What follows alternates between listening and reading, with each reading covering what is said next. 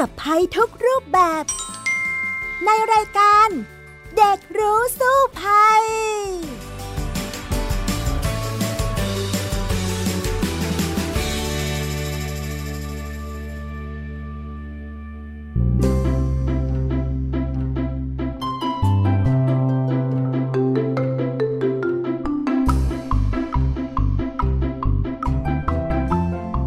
สวัสดีค่ะ คุณผู้ฟังคะต้อนรับสู่รายการเด็กรู้สู้ภัยนะคะ วันนี้พี่ดารินกำเนิดรัฐมากับน้องแท็ ทีพบเกรียงปริญญากิจค่ะ สวัสดีค่ะน้องแท็ค่ะ สวัสดีครับพี่ดารินค่ะวันนี้นะคะ คุณผู้ฟังคะเรามีเรื่องใกล้ ๆ ตัวเลยทีเดียวเป็นอันตรายจากสิ่งที่อยู่ในบ้านของเรานั่นเอง ซึ่งสิ่งนี้ที่เราจะมาพูดคุยกันก็คือเรื่องอะไรนะจ๊ะน้องแท็เรื่องอันตรายจากการสักล้างภายในบ้านครับผมอ่ามีสารเคมีหลายอย่างเลยทีเดียวนะคะ ที่เราใช้อยู่ในบ้านของเราแล้วก็บางทีเราไม่นึกว่ามันอันตราย แต่ที่จริงมันมีอันตรายเหมือนกันถ้าหากว่า เราใช้ผิดวิธีนะคะ เคยมีประสบการณ์ไหมว่า สารเคมีอะไรที่ในบ้านมีอันตรายอะคะ ผมไม่เคยเจอนะคะผม แต่ว่าแม่ของผมนะครับ เคยเล่าให้ฟังว่า ก็มีคนรู้จักของแม่อีกคนหนึ่งครับ เขามีลูกชายที่กินโซดาไฟไป ซึ่งปกติเราใช้พวกนั้นในการล้างท่อล้างสิ่งสกปรกที่อุดตันถูกไหมครับ ค่ะ อันตรายมากเลย ใช่ครับโอ้แล้วทานไปแล้วเกิดอะไรขึ้นคะ ก็ทานไปก็โอ้โห ผมคิดว่าโซดาไฟมันก็น่าจะร้อนที่ตัวพวกคออะไรพวกนี้เลยใช่ไหมครับใช่ มันกัดกร่อนนะคะ เป็นสารที่กัดกร่อนทีเดียวดังนั้นอันตรายมากเลยนะคะ ของแบบนี้เนี่ยห้ามทานเด็ดขาดเลยทีเดียว แล้วก็อย่าเอาไปไว้ใกล้กับอาหาร เพราะว่าบางทีเนี่ยอาจจะเข้าใจผิดได้ พี่ดารินเคยมีประสบการณ์เหมือนกันว่ามีคนรู้จักนะคะเอาน้ำยาล้างห้องน้ำเนี่ยใส่ขวดน้ำดื่มไว้ แล้วก็ลืมไปแล้วก็มาตั้งไว้บนโต๊ะอย่างเงี้ย ก็นึกว่าเป็นเป็นน้ำสำหรับดื่มนะ ก็เอาไปดื่มเข้าไปปุ๊บ อุ้ยตกใจนี่มันน้ำยาล้างห้องน้ำ ต้องรีบไปล้างท้องเลยล่ะค่ะ ดังนั้นเรื่องแบบนี้อันตรายจริง ๆ เราต้องระมัดระวังกันให้ดี เพราะว่าเป็นสิ่งที่อยู่ใกล้ ๆ ตัวนั่นเอง ฉะนั้นเนี่ยเดี๋ยวเราไปฟังกันเลยในเรื่องของอันตรายจากสิ่งรอบๆ ตัวเหล่านี้ ในช่วงแรกของรายการนะคะ ช่วงรู้สู้ภัยค่ะ ช่วงรู้สู้ภัย วันนี้นะคะ คุณผู้ฟังเรามาคุยกันต่อเลยนะคะ ในเรื่องของน้ำยาต่างๆที่อยู่รอบตัวเรา และอาจจะเป็นอันตรายได้ถ้าหากว่าเราใช้ผิดวิธี เริ่มแรกด้วยน้ำยาอะไรดีล่ะคะน้องแท็ก็น้ำยาล้างห้องน้ำก่อนเลยครับผม อืมค่ะ สิ่งแรกที่อยากที่จะคุยกับพี่ดารินในวันนี้นะครับ ก็คือสารเคมีภายในห้องน้ำครับ ผมคิดว่าสารเคมีต่างๆ ที่อยู่ในห้องน้ำอาจจะมีสารพิษอยู่เยอะมากๆนะครับ ทุกๆ ครั้งเนี่ยผมมักที่จะทำความสะอาดห้องน้ำเป็นประจำเลยครับผมอ๋อชอบล้างห้องน้ำเหรอคะใช่ครับผมแล้วก็ผมมักที่จะราดน้ำยาล้างห้องน้ำลงไปนะครับผมแล้วผมก็ได้ยินเสียงฟองฟู่ๆแล้วมันก็กัดพวกสารเคมีสิ่งสกปรกต่างๆนะครับผมทำให้ผมสงสัยว่าสารเคมีพวกนั้นนะครับ มันกำลังกัดก่อนอยู่หรือเปล่าครับผม ใช่แล้วล่ะค่ะ เพราะว่าน้ำยาล้างห้องน้ำเนี่ยนะ ส่วนใหญ่มันจะประกอบด้วยกรด ไฮโดรคลอริกนั่นเองนะคะ ซึ่งเจ้ากรดนี้มันจะมีฤทธิ์กัดกร่อนโลหะได้ 2 นั้นจะทำปฏิกิริยากับโลหะ หรือว่าสารเคมีอื่น ๆทำให้เกิดก๊าซไฮโดรเจนคลอไรด์ที่มีฤทธิ์ระคายเคืองต่อระบบหายใจบบางทีล้างห้องน้ำรู้สึกแสบๆจมูกไหมคะ รู้สึกครับผมพี่ดารินก็รู้สึกเช่นกัน เพราะว่ามันมีสารระเหยนั่นเอง และเขาบอกว่าถ้าหากว่าเปิดทิ้งไว้นะ ขณะใช้จะเกิดไอระเหยของเจ้าก๊าซไฮโดรคลอริกเนี่ยออกมาด้วยอ่าฉะนั้นเนี่ยเวลาที่เราล้างห้องน้ำเราเปิดฝาแล้วใช่ไหมเราก็ราดไปปุ๊บ เราต้องปิดฝานะคะ เพราะว่ามันอยู่ในขวดมันก็ระเหยออกมา แล้วมันเนี่ยจะทำปฏิกิริยากับหินปูนค่ะทำให้เกิดก๊าซคาร์บอนไดออกไซด์ขึ้น มันก็เลยฟูฟูฟูฟูอย่างที่เราเห็นนั่นเองล่ะค่ะ ครับผมพี่ดารินครับ แล้วเวลาที่เราล้างห้องน้ำเราควรที่จะสวมถุงมือยางหรือถุงมือพลาสติกไหมครับ แล้วแบบไหนมันจะดีกว่ากันครับผม จริง ๆ แล้วนะคะเขาบอกว่าเราต้องป้องกันตัวเองให้รอบด้าน แต่คนส่วนใหญ่ไม่ทำหรอกนะ พี่ดารินบางทีก็ขี้เกียจเหมือนกันครับกดมือเปล่าๆและเออไม่ไปโดนละกันหลีกเลี่ยงขี้เกียจแต่ว่าจริง ๆ มันอันตรายมากค่ะ ก็อย่างที่บอกว่าฤทธิ์มันแรงมากเป็นกรดที่กรัดกร่อน ถ้าหากว่าไปโดนผิวหนังเราเนี่ยมันก็จะ เจ็บได้นะ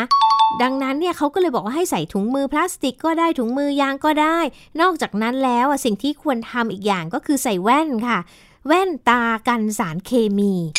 ครับผมอ่าเดี๋ยวนี้เนี่ยจริง ๆ เราก็มีกันเยอะแยะนะ เพราะว่าเราจะมีเฟสชิลกันอยู่มากมายใช่ครับเพราะว่าเรากลัวโควิด -19 แต่ว่าการที่เราจะกลัว สารเคมีที่อยู่ในบ้านเรากระเด็นใส่ตาเนี่ยก็ควรกลัวนะคะ เพราะว่าตาบอดได้เลยนะ ถ้าหากว่าเราขัดห้องน้ำอยู่ดีๆ แล้วเพลินเพลินเผลอๆอย่างเงี้ยกระเด็นเข้าตาที่ตาบอดนะคะ ฉะนั้นเนี่ยมีเฟสชิลอยู่กับบ้านหรือว่าแว่นตาอยู่กับบ้านก็ใส่ดีกว่านะ ตอนที่ล้างห้องน้ำก็ป้องกันสายตาได้ อีกอย่างหนึ่งนะคะออนอกจากนั้นแล้วเนี่ยเขาให้ใส่ แมสปิดจมูกด้วยนะอ่าจริง ๆ แมสเรามีทุกบ้านแหละตอนเนี้ยใช่ทุกคนมีแมสผ้า ปิดจมูกเพราะว่าอะไรกันไอระเหยของเจ้าก๊าซไฮโดรคลอไรด์นี่แหละ เพราะว่ามันจะระคายเคืองทางเดินหายใจนะคะ ถ้าหากว่ามันบังเอิญไปโดนตัวเราสมมุติว่าขัดห้องน้ำอยู่ แล้วกระเด็นไปโดนแขนอย่างเนี้ย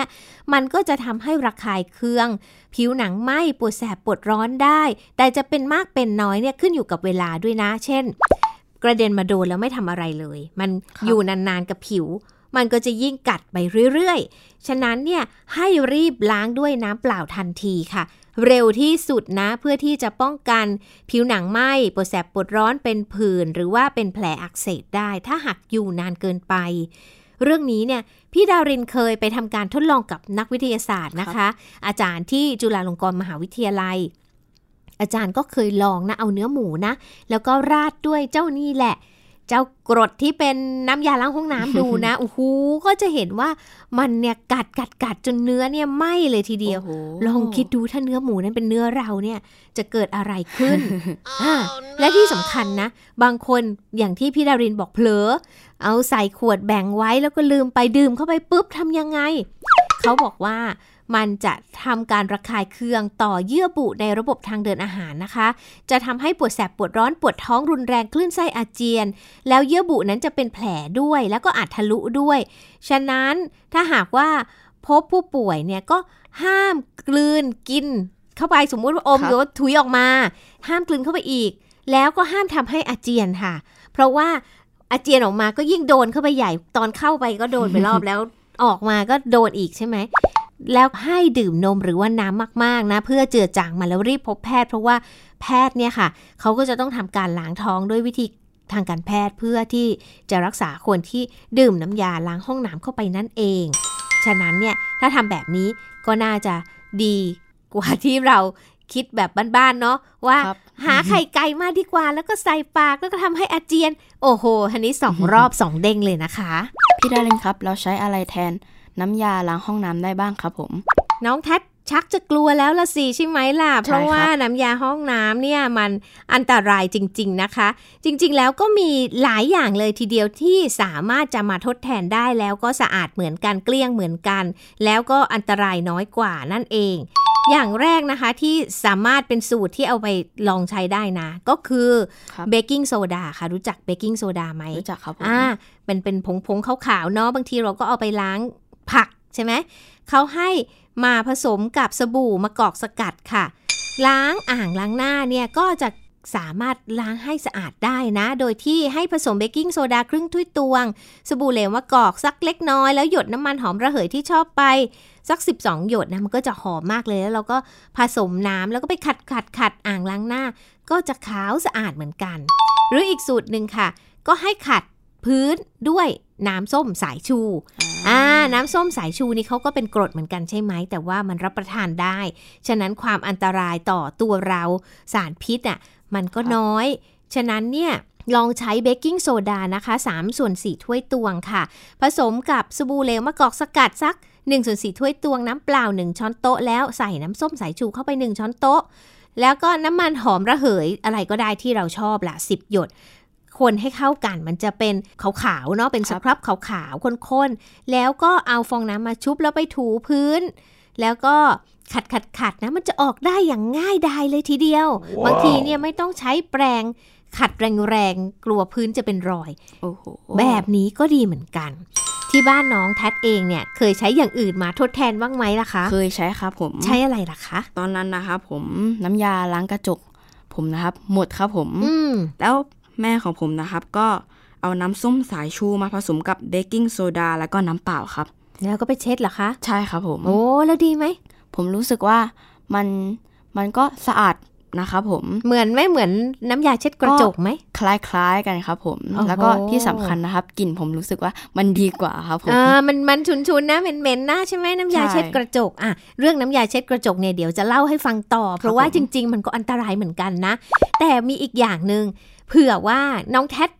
คิดว่าไม่อยากจะใช้เลยน้ำยาล้างห้องน้ำประหยัดเงินนะ น้ำอัดลมที่อยู่ในตู้เย็นน่ะครับผมน้ำสีดำๆน่ะ สามารถเอามาล้างส้วมได้นะ ล้างชักโครกได้นะโอ้โหรู้ไหม ก็คือเรานั้นเทน้ำอารมณ์สีดำนั้นลงไปในชักโครกแล้วทิ้งไว้หนึ่งคืนค่ะ มันจะปล่อยกรดอ่อนๆออกมานะคะ ก็คือกรดคาร์บอนิก แล้วก็กรดฟอสฟอริกนะคะ สามารถขจัดคราบ ให้มันอ่อนตัวลงจากนั้นนะคะ ตอนเช้าเนาะเราก็ใช้แปรงขัดส้วมอะค่ะ มาขัดเข้าไป แล้วก็กดน้ำทิ้งรับรองว่าส้วมของเราก็จะสะอาดวิบวับเหมือนเดิมได้โดยที่ไม่ต้องใช้เจ้าน้ำยาล้างห้องน้ำเลยโอ้โหอยากลองไหมล่ะเริ่มชักอยากที่จะกลับไปลองแล้วครับผมแต่ว่าอ่กลัวเสียของกินครับ เพราะว่าจำได้ว่าน้องแทดบอกว่าชอบดื่มนะน้ำดำเนี่ยครับใช่ไหมผน้ำดำๆแหม่น้ำดำๆมันก็ไปใช้อย่างอื่นได้ ต้องลองดู เอาล่ะ เมื่อสักครู่เนี่ยน้องแทดพูดถึงเรื่องของน้ำยาเช็ดกระจกใช่ไหมคะครับผมซึ่งจริง ๆ แล้วน้ำยาเช็ดกระจกเนี่ยมันเป็นสารเคมีอันตราย เช่นกัน โอ้โห รู้ไหมว่ามันอันตราย ผมเคยได้ยินมานะคะว่ามันอันตราย แต่ผมไม่รู้ว่ามันอันตรายยังไงครับ อ่าจริง ๆ แล้วมันก็คือสารเคมีใกล้ตัวมีคุณสมบัติฆ่าเชื้อโรค และทำความสะอาดกระจกแบบใสวิบวับนั่นเอง โดยที่ปฏิกิริยาของมันเนี่ยจะเกิดขึ้นแล้วก็เป็นอันตรายได้ก็คือ เอทิลีนไกลคอลนะคะ ซึ่งถ้าหากว่าได้รับเข้าไปในร่างกาย จะทำให้เกิดอันตรายต่อสมอง หัวใจแล้วก็ไตได้ถึงขั้นเสียชีวิตได้นะ และการสูดดมเนี่ย ถ้าดมไปมาก ๆ อาจทำให้มึนหัวได้ด้วยค่ะ เพราะว่ามีแอลกอฮอล์ที่ชื่อว่าเมทานอลอยู่ในน้ำยานี้ และมันสามารถดูดซึมได้ง่าย ไม่ว่าจะเป็นทางผิวหนัง ทางการหายใจหรือการรับประทาน เมทานอลนั้น จะทำอันตรายต่อเราโดยการเข้าไปทำลายสมอง ตับไตแล้วก็ทำให้ตาบอดได้นะ ส่วนแอลกอฮอล์ประเภทไอโซโพรพิลนะคะ จะไปกดระบบประสาทส่วนกลางทำให้มีอาการซึมสลบแล้วก็เสียชีวิตได้ ฉะนั้นเนี่ยเราก็ต้องระมัดระวังในการเช็ดกระจกเหมือนกัน โดยที่ 1. ห้ามไปโดนผิวหนัง เช็ดกระจกนี่ใส่ถุงมือไหมคะปกติอืมไม่เลยครับ นั่นไง จริงๆ ต้องใส่ถุงมือนะ เพราะว่าเขาห้ามถูกผิวหนังค่ะ ถ้าหากว่าถูกผิวหนังก็ให้รีบล้างน้ำนะ เพราะว่ามันซึมเข้าได้ในร่างกาย และถ้าหากว่าบังเอิญเข้าตา เช็ดกระจกนี่ต้องใส่เฟซชิลด์ด้วยนะโอ้โหเข้าตาได้นะอืมถ้าเข้าตานะให้รีบล้างตาหรือว่าลืมตาในน้ำหลาย ๆ ครั้งค่ะ อย่าขยี้ตา เพราะว่าจะทำให้เนื้อเยื่อเนี่ยฉีกขาดอาการหนักขึ้นได้ แล้วให้เอาผงฟูมา 1 ซอง ขนาด 20 กรัมนะคะ ละลายในน้ำสะอาด 1 ลิตร ละลายเข้าไป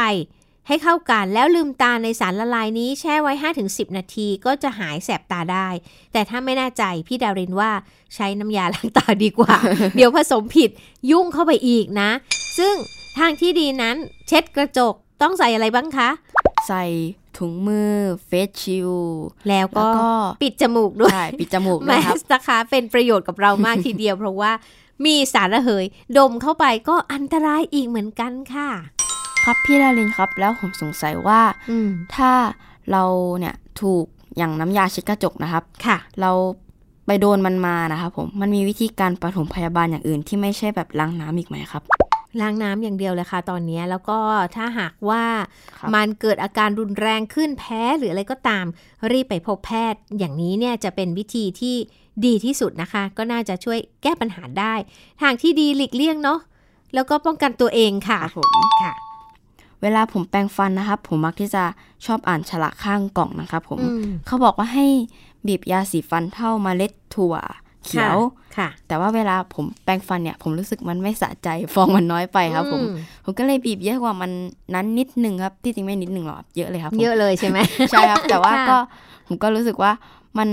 ดูเป็นอันตรายครับ แล้วมันเป็นอันตรายจริงๆไหมครับจจริง ๆ มันก็ไม่ถึงกับอันตรายนะ เพราะว่ายาสีฟันเนี่ยเขาผลิตมาเพื่อที่จะให้เราแปรงฟันอยู่แล้ว เพียงแต่ว่าถ้าเราใช้มากเกินไปหนึ่งเปลืองสอง บางคนแพ้ค่ะ พี่ดารินเนี่ยเคยแพ้ยาสีฟัน อ่า บางบางยี่ห้อเนี่ยเราแพ้ไง แล้วมันเหมือนกับแรงเกินไปแล้วเราก็บีบบางบางยี่ห้อเขาก็จะบอกเลยบีบนิดเดียวใช่ไหมเราก็อยากบีบสะใจเหมือนกัน บีบเต็มเลย เต็มแปรงสีฟันแล้วก็แปรงเข้าไปปุ๊บ ปรากฏว่ารอบๆปากเนี่ยมันลอกค่ะหนังมันลอกแล้วก็แสบแล้วก็เจ็บมากไปพบแพทย์แพทย์ก็บอกว่า ก็เนี่ยแพ้ยาสีฟันก็ให้โอ้โหเปลี่ยนยาสีฟันให้เป็นแบบที่เราเคยใช้แล้วเราก็จะไม่เป็น ฉะนั้นก็ต้องระวังอันตรายเหมือนกันนะ เพราะว่ายาสีฟันบางอย่างเนี่ยจะริดแรง ถ้าเขาบอกให้บีบครับน้อยๆ ก็บีบน้อยๆ ไม่ต้องสัดใจเกินไป เพราะว่าอันจะเกิดอันตรายกับเยื่อบุของปากเราได้นะ บางทีก็แสบปากด้วยนะ ถ้าหากว่าเราใช้มากเกินไปค่ะ ครับผม แล้วทีนี้นะครับ เวลาผมอาบน้ำผมก็ใช้สบู่ใช่ไหมครับอืมผมเจอสบู่สองชนิดเลยก็คือสบู่เหลวกับสบู่ก้อน แบบไหนที่ปลอดภัยกว่ากันครับพี่ดาริน จริง ๆ ปลอดภัยทั้งคู่นะคะ เพราะว่าเรื่องนี้เคยเป็นข่าวมา นานแล้วเหมือนกันนะเขาบอกว่า มีข่าวว่าสบู่เลวเป็นอันตรายต่อชีวิตอะไรแบบนี้เคยได้ยินบ่อยๆ แต่ว่าจริง ๆ แล้วนั้นนะมันก็เป็นสารในชีวิตประจำวัน แล้วสารที่เขาอ้างว่ามันเป็นอันตรายนั้นก็คือ ส่วนผสมของสาร SLS ชื่อว่าโซเดียมลอริลซัลเฟตนะคะ ซึ่งมีกระแสข่าวบอกว่า ไอ้เจ้า SLS เนี่ย มันก็อยู่ในหลายอย่าง เช่นสบู่เหลวลูกเม้น น้ำยาปรับผ้านุ่ม น้ำยาล้างจาน ใช่ไหมอะเขาก็เลยว่าทั้งหมดเนี่ยอันตรายหมดเลย ห้ามใช้ โอ้ แล้วจะใช้อะไรกันดี อะ จริง ๆ แล้วเขาบอกว่าถ้าสะสมมากไปจะอันตรายถึงชีวิตหลายประเทศในยุโรป หรืออเมริกาห้ามใช้แล้วไทยยังใช้อยู่ อันนี้เป็นข่าวเมื่อนานมาแล้วนะคะ สุดท้ายค่ะ ดรเจษดาเด่นดวงบริพันธ์เนี่ยท่านเป็นอาจารย์จากคณะวิทยาศาสตร์จุฬาลงกรณ์มหาวิทยาลัยก็ได้โพสต์ชี้แจงเนาะว่าข้อเท็จจริงของเรื่องของสาร SLS หรือว่าโซเดียมลอริลซัลเฟตนั้นเนี่ย มันเป็นแค่สารทำความสะอาดตัวหนึ่งที่นิยมใช้ในผลิตภัณฑ์หลายอย่างค่ะ อย่างเช่น เครื่องสำอางน้ำยาล้างจานสบู่เหลวแชมพูยาสีฟัน และไม่มีหลักฐานครับว่าก่อให้เกิดมะเร็ง และนอกจากนี้ไม่เคยมีรายงานว่าอเมริกาหรือยุโรปประกาศเลิกใช้ เรื่องนี้อาจารย์เขาก็ยังย้ำนะคะว่า SLS ไม่ได้ครับห้ามในอเมริกา แคนาดา ยุโรป ออสเตรเลียรวมทั้งไทย แต่ถ้าใคร แพ้เป็นพิเศษก็ต้องไปพบแพทย์นะ ว่าอย่างนั้นเนี่ยเราควรที่จะใช้อะไร แต่ส่วนใหญ่ไม่ได้แพ้ค่ะ เพราะว่ามันอยู่ในชีวิตประจำวันของเรานั่นเองนะคะ จากที่ผมไปศึกษาหาข้อมูลมานะครับ เขาบอกว่าห้ามผสมผลิตภัณฑ์ที่มีแอมโมเนียเข้ากับผลิตภัณฑ์ที่มีคลอรีนครับผมอืมมันเป็นยังไงล่ะคะ น้องแทดเรื่องนี้ เพราะว่ามันอาจจะเป็นอันตรายอย่างมากนะครับ ต่อระบบ การหายใจของเรารวมถึงมันเกิดสารไฮดราซีนด้วยครับ ซึ่งเป็นสารที่ก่อมะเร็งครับผมอืและอะไรคะคือสารที่เป็นแอมโมเนียกับคลอรีนล่ะคะ อย่างเช่น เท่าที่ผมไปศึกษานะมานะครับผมค่ะแอมโมเนียเนี่ยครับผมมันเป็นส่วนประกอบของน้ำยาฟอกขาวนะครับผมอืมส่วนคลอรีนนะ นะครับผมจำไม่ได้ว่าเป็นมันมาจากส่วนประกอบอะไรครับ อืม ก็ต้องระมัดระวังนะคะว่าสองสองผมอย่างนี้ห้ามไปผสมกันนะ เดี๋ยวช่วงท้ายช่วงรู้แล้วรอด พี่ดาวรินก็จะมีคำแนะนำด้วย เพราะว่ามีน้ำยาสองอย่างที่ห้ามเอามาผสมกัน เพราะว่ามันจะเกิดควันแล้วมันจะเกิดอันตรายมากๆกับเรา ซึ่งเดี๋ยวจะไปเฉลยในช่วงท้ายรายการนะคะ คราวนี้นอกจากเรื่องของเจ้าแอมโมเนียคลอรีนแล้วเนี่ยมันยังมีน้ำยาอื่น ๆ ที่อยู่ใกล้ ๆ ตัวเราอีกนะ อะมันก็คือน้ำยาอะไรคะน้องแท็ดน้ำยาถูพื้นครับผม อืม พี่ดารินครับ น้ำยาค่ะถูพื้นบางยี่ห้อที่บ้านผมใช้นะครับ เวลาผมใช้บางยี่ห้อผมก็รู้สึกมันลื่นมากนะครับผมแล้วบางครั้งมันก็ลื่นจนแบบ เราต้องระมัดระวังมากๆถึงจะแบบไม่ให้เราหกล้มนะครับผม ค่ะถ้าเราแก้ไขด้วยการถูน้ำเปล่าอีกรอบ มันจะโอเคไหมครับ ค่ะ จริง ๆ แล้วเนี่ยน้ำยาถูพื้นเนี่ยมันก็ดีนะ มันก็จะครับผสมสารไล่แมลงด้วยพี่ดารินก็ชอบใช้ เพราะว่าอ๋อออ่าบางทีมันจะช่วยไล่มดไล่แมลงได้กลิ่นของมันเนี่ยเขาไม่ชอบหอมๆเนี่ยค่ะ แต่ว่าเออมันก็จะมีตัวที่ทำให้ลื่นด้วยนะสำหรับพื้นบางชนิดเนี่ยลื่นมากๆเลยนะคะ บางที่เนี่ยสมัยโบราณนะคนโบราณเขาชอบเอาลงแว็กซ์อะ ไม้กระดาษเนี่ยลงแว็กซ์บางทีเราใส่ถุงเท้าแล้วเดินไปอย่างวันก่อนพี่ดารินไปต่างจังหวัดมา แล้วก็ไปบ้านหมายนะแล้วเขาลงแว็กซ์นะลื่นแทบหัวแตกเลยเพราะว่าเราอะใส่ถุงเท้าไงคะ ฉะนั้นเนี่ยมันก็ต้องระมัดระวังสำหรับน้ำยาถูพื้นหลาย ๆ ตัวมันก็จะมีสารประกอบที่ทำให้ลื่นเหมือนกัน ฉะนั้นเนี่ยก็ต้องระมัดระวังอย่างที่น้องแทดบอกแล้วว่าถูไปครั้งหนึ่งแล้วก็ถูน้ำอีกแต่ถ้ายังกลัวลื่นอีกเนี่ยมันก็จะมีน้ำยาบางสูตรนะที่เราต้องไปดูว่า มีสารกันลื่นด้วย อะเขาเขาบอกว่าตัวเนี้ยมันจะเป็นตัวน้ำยาที่มันจะดูดเจ้าฝุ่นไปนะคะ เคลือบผิวแล้วก็สามารถทำให้ไม่เหนียวเท้าแห้งไวแล้วก็กันลื่นด้วย ก็ลองไปหาดูในท้องตลาดอย่างเนี้ยก็อาจจะช่วยได้ทำให้ไม่ลื่นเกินไปนะสำหรับการที่เราจะถูครับพื้นที่บ้าน ที่บ้านน้องแท็เนี่ยชอบแบบลื่นหรือชอบแบบไม่ลื่นล่ะคะ ก็ของผมใช่ไหมครับผมผมชอบแบบลื่นนะครับ เพราะว่าบางครั้งผมเคยใช้บางยี่ห้ออะผมอืมถูเข้าไปแล้ว รู้สึกมันเหนียวเท้าอ่าผมก็เลยชอบแบบลื่นมากกว่าครับอ๋อก็เลยขอลื่นๆเลยละกันชอบกว่าอ่าแต่ลื่นไปก็ไม่ดีครับ เดี๋ยวอาจถูถูแล้วหัวแตกได้นะคะ ยังไงก็ตามเนี่ยรอให้มัน แห้งซะก่อนนะ แล้วค่อยเดินก็จะดีกว่านะ บางคนเนี่ยถูไปแล้วมันยังเปียกอยู่ไง แล้วก็ครับมีน้ำยาถูพื้นด้วยใช่ไหมมันก็ยิ่งลื่นเข้าไปใหญ่ลื่นโอ้โหล้มหัวแตกได้อย่างไรก็ตามเนี่ย ถ้าแห้งแล้วเนี่ยมันก็จะดีขึ้นนะคะ ในเรื่องของการลื่นเหมือนกันนะคะ น้องแท็บน้ำยาซักล้างที่เกี่ยวกับเสื้อผ้าทุกชนิดเลยนะครับค่ะไม่ว่าจะเป็นน้ำยาซักผ้า ผงซักฟอก น้ำยาปรับผ้านุ่ม และอืมน้ำยารีดผ้าเรียบ มันมีผลกระทบอะไรไหมครับผม เพราะว่า ผมนะครับเคยอ่านเจอว่าน้ำยาปรับผ้านุ่มทำให้เด็กผู้หญิงโตกว่าวัย มันจริงหรือเปล่าครับพี่ดาริน อะ อันนี้ก็เป็นอีกข่าวหนึ่งที่ต้องบอกว่าไม่จริงนะ เพราะว่าอาจารย์เจษดาเด่นดวงบริพันธ์อีกแล้ว ท่านดังมากเลยในเรื่องของการมาช่วยชี้แจงหลาย ๆ เรื่องท่านเป็นนักวิทยาศาสตร์ที่จุฬาลงกรณ์มหาวิทยาลัยนะคะ เคยออกมาบอกแล้วนะคะ ท่านอาจารย์บอกว่าอย่าไปเชื่อมั่วสิครับ เพราะว่าน้ำยาปรับผ้านุ่มเนี้ย ที่ไปบอกว่ามีสารฮอร์โมนเพศหญิงไม่มีนะอาจารย์บอกอ่าแล้วก็ไม่ได้มีอันตรายใด ๆนะคะ โดยถ้าจะดูจากข้อมูลของรองศาสตราจารย์ ดรกาวีศรีกุลกิจนะคะ จากภาควิชาวัสดุศาสตร์คณะวิทยาศาสตร์ จุฬาลงกรณ์มหาวิทยาลัยเนี่ยอาจารย์ก็บอกว่ายาปรับผ้านุ่มเนี่ยประกอบด้วยสารเคมี 2 ชนิด คือ 1 ส่วนที่ทำให้ผ้านุ่ม ก็คือกรดไขมันที่ได้จากสัตว์ เมื่อสัมผัสผิวผ้าก็จะทำให้เกิดความนุ่มไม่แข็ง ไม่ใช่กรดน้ำมันอย่างที่เป็นข่าวครับที่มั่วๆกัน อย่างที่ 2 ก็คือสารที่ให้กลิ่นหอมติดทนนาน ปัจจุบันจะใช้แค่สารเอทิลอะซิเตตเบนซิลอะซิเตตนะคะ เพราะว่าไม่เป็นอันตราย แล้วส่วนสารอื่นๆ ที่ไปแชร์กันนะในคลิปว่ามัสก์ไซลีนเนี่ยเป็นสารสังเคราะห์เลียนแบบกลิ่นจากกวางเนี่ยปัจจุบันเนี่ยคนเขาเลิกใช้กันแล้ว แล้วก็ยังมีอีกว่ามีสารคลอโรฟอร์ม เบนซิลแอลกอฮอล์ ปัจจุบันก็ไม่ได้ใช้แล้วเหมือนกันในน้ำยาปรับผ้านุ่มนะคะ และขณะเดียวกันค่ะ ก็มีศาสตราจารย์นายแพทย์ประวิทย์อัศวานนท์หัวหน้าหน่วยผิวหนังคณะแพทยศาสตร์จุฬาลงกรณ์มหาวิทยาลัยอาจารย์ก็บอกว่า น้ำยาปรับผ้านุ่มเนี่ยมีส่วนทำให้เกิดสารตกค้างในผ้า แต่ปริมาณน้อยมาก การสวมใส่เสื้อผ้าบนผิวหนัง จึงไม่มีสารใดที่จะซึมเข้าสู่กระแสเลือด แล้วมีผลกับฮอร์โมนได้ ยกเว้น คนที่มีอาการแพ้และผื่นก็ค่อยเปลี่ยนยี่ห้อก็หายได้ ฉะนั้นเนี่ยมันคือเป็นแค่สารที่ทำให้นุ่ม และมีกลิ่นหอม บางคนแพ้ตัวนั้นตัวนี้เราก็เปลี่ยนมันก็ไม่ได้มีปัญหาแต่มันไม่ได้เกี่ยวข้องกับฮอร์โมนเลย ฉะนั้นเนี่ย อย่าไปไปเชื่อนะคะ อันนี้เป็นข้อมูลมั่วๆอีกเหมือนกัน เดี๋ยวนี้เนี่ยเฟกนิวเยอะนะน้องแทสครับฉะนั้นเนี่ยต้องเสพสื่อด้วยความระมัดระวังค่ะ เพราะว่าหลายหลายคนเนี่ยเจตนาในการแชร์เนี่ยไม่ค่อยดีนะ แล้วเสร็จแล้วเนี่ยมันก็ยังคงแชร์ต่อไปเรื่อยๆ บางทีเราอ้าว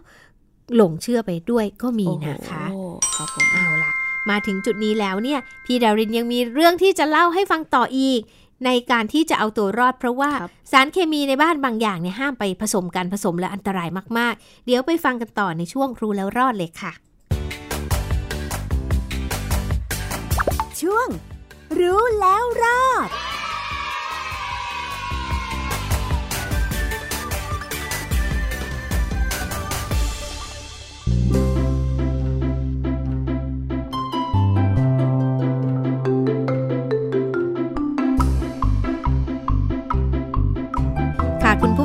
มาถึงช่วงรู้แล้วรอดแล้วนะคะ อย่างที่เกริ่นไปตั้งแต่ตอนต้นแล้วนะน้องแทดว่าวันนี้ครับพี่ดารินมีของฝาก สิ่งที่เราจะต้องระวัดระวังอันตราย ให้เดาว่ามันคืออะไร มันเป็นสิ่งที่เราใช้ทุกวันนั่นแหละอืมน้ำยาอะไร น้ำยาอะไรเหรอครับค่ะอืมไม่ทราบเลยครับผม อะ ข้อหนึ่งน้ำยาล้างห้องน้ำห้ามผสมกับอะไรให้เดา ห้ามผสมกักับบน้ำยาอะไร ห้ามผสมกับอืมน้ำยาถูพื้นหรือเปล่าครับ ไม่ใช่ น้ำยาเช็ดซักกระผ้าขาวอ่อ๋อใช่ครัอ่าผมบางเยได้คยินรับเนี่ยเขานะ กลัวว่าไม่สะอาด ใส่น้ำยาล้างห้องน้ำไม่พอ ขอใส่น้ำยาฮะผ้าขาวเข้าไปอีกโอ้ปรากฏแปลกประหลดนะครับว่าเกิดเรื่องเลยค่ะ อาจารย์เจษดา เจ้าเดิม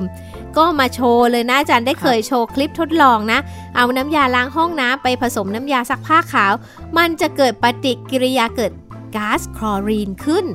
ซึ่งมันจะฟู่เลยนะ มันจะขาวฟู่ฟ่องออกมาเลย แล้วไอ้เจ้าก๊าซคลอรีนเนี่ยถ้าดมมากๆถึงตายนะคะ ดังนั้นเนี่ยห้ามผสมเด็ดขาดถ้าหากเทผิด เช่น เอาไปวางใกล้ ๆ กันน้ำยาซักผ้าขาวกับน้ำยาถูพื้นแล้วเทผิดเทถูกรวมกันโอ้โหปุ๊บ อาจารย์บอกว่าเอาน้ำเปล่าล้างออกให้เร็วที่สุดค่ะ เพราะว่าไม่เช่นนั้นเนี่ยอันตรายมากๆเลยนะคะ โดยที่บางทีเนี่ยบางคนเอาน้ำยาซักผ้าขาวไปราดห้องน้ำราดเยอะมาก ๆ เลยราดทุกสิ่งทุกอย่าง แล้วก็เอาเจ้าน้ำยาล้างห้องน้ำราดซ้ำเข้าไปอีก กลิ่นแรงมากแล้วมีควันเขียวๆด้วย ขึ้นมาลอยฟุ้งเต็มห้องน้ำเลย แล้วเจ้าควันเนี่ยนะมันทำให้แสบตาแล้วก็อาเจียนด้วย คนที่ไปทำผิดอะ เขาก็เลยต้องรีบหนีออกมา อาจารย์เจษดาก็เลยอธิบายนะว่า ยาซักผ้าขาวเนี่ยมันมีส่วนผสมของโซเดียมไฮโปคลอไรด์นะคะ ขณะที่น้ำยาล้างห้องน้ำมีหลายสูตร แต่สูตรนิยมอะมันจะมี ขจัดหินปูนได้ใช่ไหม มันจะมีส่วนผสมของกรดไฮโดรคลอริกที่เราคุยกันตั้งแต่ต้น พอสองอย่างมาผสมกันปุ๊บ มันก็เลยจะเกิดก๊าซขึ้นมาไงที่ฟุ้งเป็นควันออกมาอย่างนี้ ซึ่งถ้าก๊าซคลอรีนมาโดนหน้านะ มันจะระคายเคืองตา จมูก ปาก หลอดลม ผิวหนัง เพราะว่ามันทำลายเนื้อเยื่อได้ และเมื่อหายใจเข้าไปนะคะ มันจะเข้าสู่ปอดทำให้หายใจติดขัดทำให้เกิดของเหลวข้างในปอดเป็นอันตรายได้ ถ้าหากว่าใครเป็นหอบหืดแล้วก็ ต้องระวังให้ดี ฉะนั้นจำไว้เลย อย่าไปวางใกล้กันแล้วก็อย่าให้อย่าอยากสะอาดมากเกินไปนะ เพราะว่าอาจจะอันตรายใช่ไหมล่ะคะน้องแทดใช่ครับผมอ่าและแทดดีที่สุดนะ ใช้อะไรนะล้างห้องน้ำที่เราเมื่อกี้เราคุยกัน แล้วไม่อันตราย ก็ ใช้สิ่งที่เราผสมกันเองใช่ไหมครับผมก็คือเป็นเบกกิ้งโซดาแล้วก็น้ำส้มสายชู แล้วก็อีกอันหนึงผมจำไม่ได้ครับอ่าก็เนี่ยแหละค่ะหลักๆ ก็คือเบกกิ้งโซดาผสมกับน้ำส้มสายชูครับหรือว่าจะใช้น้ำอัดลมน้ำดำที่อยู่ในตู้เย็นอ๋อใช่ครับผมเอามาล้างก็จะไม่เป็นอันตรายต่อร่างกายของเรานะคะ เอาละค่ะ วันนี้คุยไปคุยมาเวลาหมดซะแล้วนะคะ หวังว่าคุณผู้ฟังก็จะนำ เทคนิคเล็ก ๆ น้อย ๆ ที่เรานำมาฝากในวันนี้เอาไปใช้ประโยชน์ได้ ก็จะลดอันตรายจากสารเคมีรอบตัวได้นั่นเองสำหรับวันนี้พี่ดารินและน้องแท็ขอลาไปก่อนนะคะ สวัสดีค่ะ สวัสดีครับ ติดตามรายการได้ที่ www.thaipbspodcast.com แอปพลิเคชัน Thai PBS Podcast หรือฟังผ่านแอปพลิเคชัน Podcast ของ iOS Google Podcast Android Podbean SoundCloud และ Spotify ติดตามความเคลื่อนไหวของรายการและแสดงความคิดเห็น โดยกดถูกใจที่ facebook.com/thaipbspodcast